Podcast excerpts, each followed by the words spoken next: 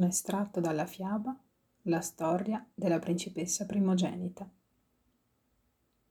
Vi aspettavamo, disse la vecchia. Abbiamo messo la candela alla finestra ogni sera nell'ultima settimana per voi. Nel camino ardeva un bel ceppo sopra un giaciglio di ceneri scarlatte e c'era un lungo tavolo bianco di legno e sedie dipinte in colori scuri e lucenti e dovunque c'erano occhi spalancati, ammiccanti, scintillanti. Occhi sopra il caminetto, dentro il pendolo, dietro i piatti, sulle mensole, occhi nero gaietto, verde vetro, enormi occhi gialli, occhi ambra, persino occhi rosa. E quello che alla principessa era sembrato un complicato tappeto multicolore, frusciò e si mosse con un luccichio d'occhi, rivelandosi una massa di creature in movimento, serpenti e cavallette, coleotteri e bombi, topi e arvicole e gufi e pipistrelli, una donnola e alcune mantidi religiose. C'erano anche creature più grosse, gatti e ratti e tassi e micini e una capretta bianca. Si udiva un indistinto, pacifico, vivace squittio e stridio di vocine, esclamazioni di caldo benvenuto. Una di voi ha bisogno di essere rifocillata, disse la vecchia, e tre hanno bisogno di cure. Così la principessa sedette davanti a una buona zuppa e pane fresco e torta di frutta con panna grassa e un boccale di sidro frizzante e la vecchia depose sul tavolo le creature e prese a curarle a modo suo. Il modo consisteva nel far raccontare a ciascuno la storia delle proprie ferite e mentre loro raccontavano lei applicava unguenti e gocce con minuscoli pennelli di piume e spilli d'osso.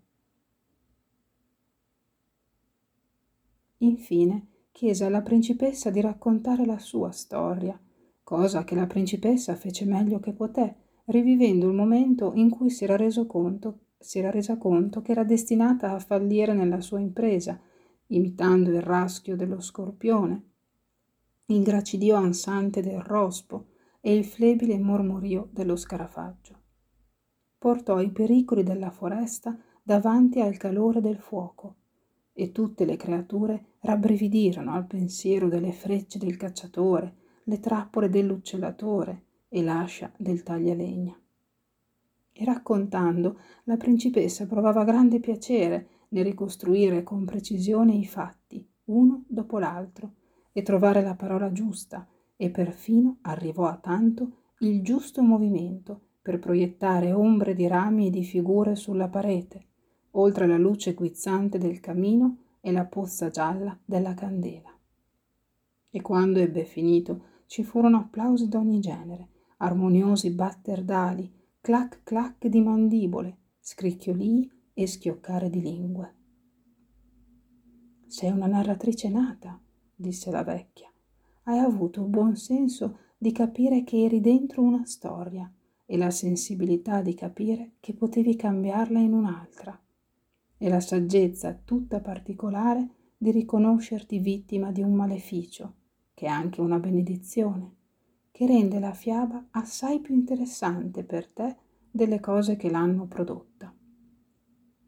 Certe giovani donne non avrebbero mai dato ascolto ai racconti delle creature sul taglialegna, si sarebbero ostinate a scoprirlo da sole e forse sarebbero state sagge o forse sciocche. Quella è la loro storia. Ma tu hai dato ascolto allo scarafaggio, hai lasciato la strada principale e sei arrivata fino qui, dove collezioniamo storie e filiamo storie e rammendiamo quello che possiamo e indaghiamo in ciò che non possiamo e viviamo tranquilli senza cercare di cambiare il mondo. Non abbiamo storie nostre qui siamo liberi, come sono libere le vecchie donne che non devono preoccuparsi di principi e regni, ma ballano da sole e si interessano alle creature. Ma, disse la principessa, e si interruppe. Ma? Ma il cielo è ancora verde e io ho fallito e ho raccontato la storia che mi si addiceva. Trovo che il verde sia un colore bellissimo, o meglio una bellissima gamma di colori, disse la vecchia signora. A noi piace. Scriviamo canzoni sulla verdità e richiamiamo a razzi con cieli di ogni sfumatura di verde. Rende più belli il tritone e la lucertola. Lo scarafaggio lo trova riposante. Perché le cose dovrebbero restare per sempre come sono sempre state?